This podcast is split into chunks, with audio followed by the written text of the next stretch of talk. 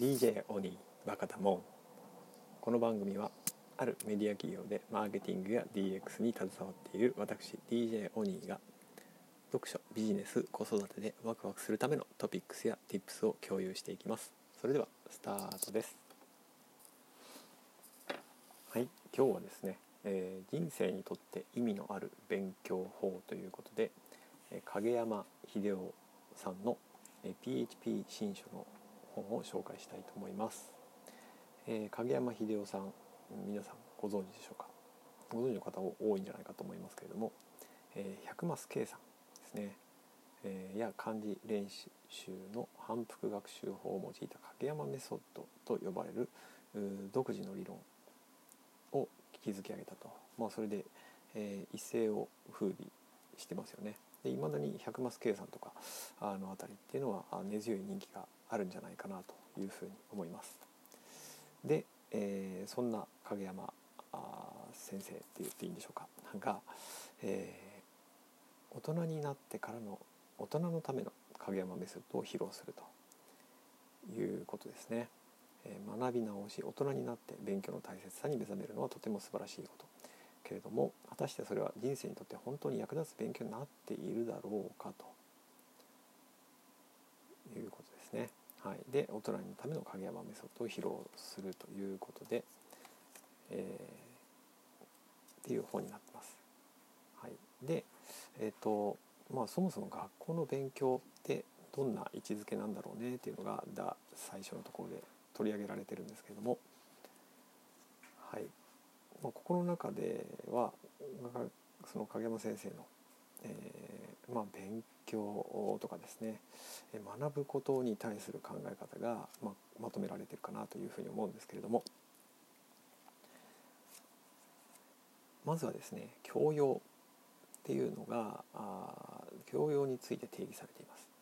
えー、基本的には小中学校で習ったことが教養であるというふうにおっしゃられていますね。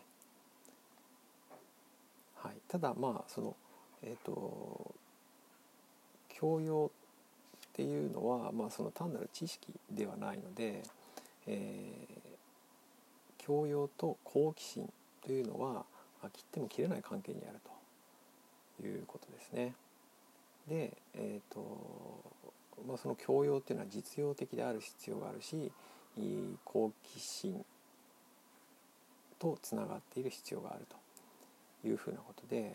えー、まあ、教養と好奇心というのが切っても切り離せない関係にあるんじゃないかというふうにおっしゃられています。それから、えーと、勉強っていうのは何だったのかっていうこと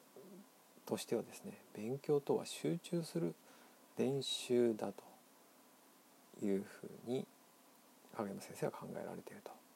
集中っていうのは脳を最大限に使うこと文章を読んだり数式を計算したり英単語を覚えたりといった作業はいずれも脳のトレーニングにつながると勉強で基礎というと多くの人は知識のことだと考えますがより重要なのは能力を身につけることということですね。でその勉強をすると脳が持つポテンシャルが高まって能力が蓄えられると。それは勉強の場面においては数式を解く力になったり英単語を思い出す力になったりしますし社会に出るとビジネスにおける正解のない問題を解決する力などにも応用されると。なので、えー、この読み書き計算っていう能力でそのそれを培う勉強っていう行動作業作業っていうんですかねは大事だよというふうなことですね。はい、それから、えー、そうですね。その要は勉強する力を養う読み書き計算の方法方法というか日本式教育っていうのは決して間違いではないと。その勉強する能力のベースになるっていうものになるし、えー、諦めずに挑戦することにもつながるんじゃないかと。読み書き計算みたいなものも、えー、繰り返すことで、えー、その向上させるその能力を向上させることができるものであるから、えー、それをひいては諦めずに挑戦することにつなげられるんじゃないかということです。それから、えー、ここで、えー、また大事なポイントかなというふうに思うのは学力とは人生を強く生き抜く力であるというふうにおっしゃられています。学力とは人生を強く生き抜く力や苦労に耐えて乗り越える力だと考えているとそれを体験的に身につけることこそ学校で学ぶ最大の意味ですということですね。で、えこの強く生き抜く力苦労に耐えて乗り越える力というのは社会社会に出てからも必ずしも必ずその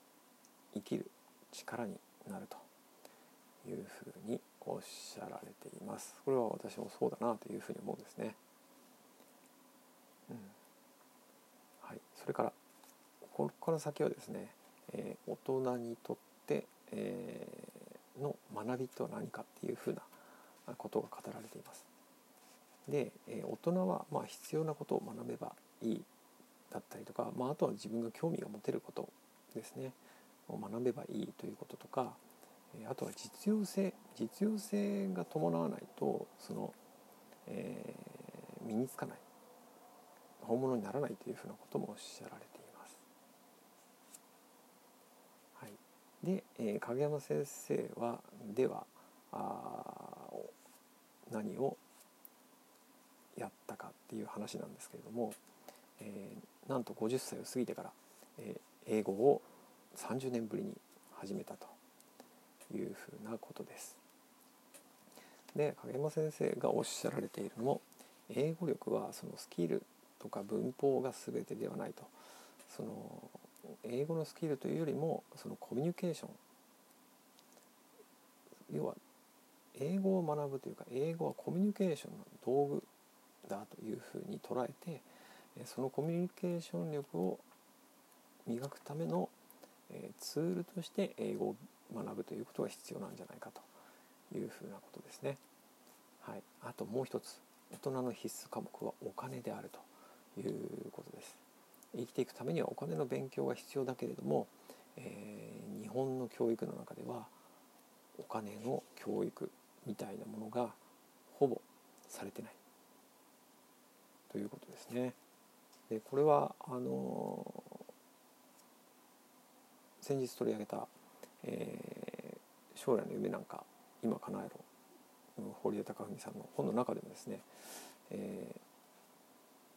ー、お金に対する教育っていうものを学校でしてないのは問題なんじゃないかというふうなことをおっしゃられていまして、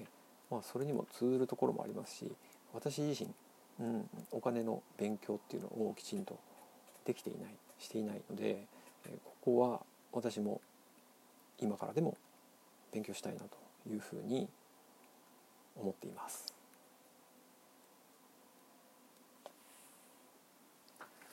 はい、いかがでしたでしょうか？えっ、ー、と影山先生のこの本を読んで、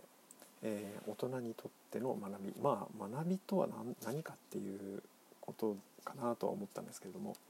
えー、単なるうんまあ子供にとっても勉強すること学びって何かな、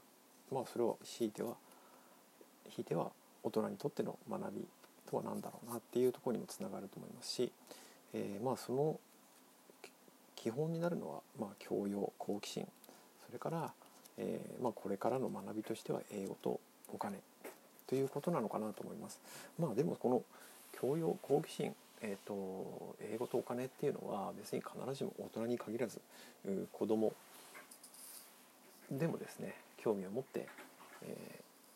学べることなのかなというふうには思うので、うん、何かしかあ、まあ、自分で学ぶのももちろん、えー、子供にもですね何か影響を及ぼせるような、えー、自分なりの学びっていうのができるといいなというふうにこの本を読んで思いました。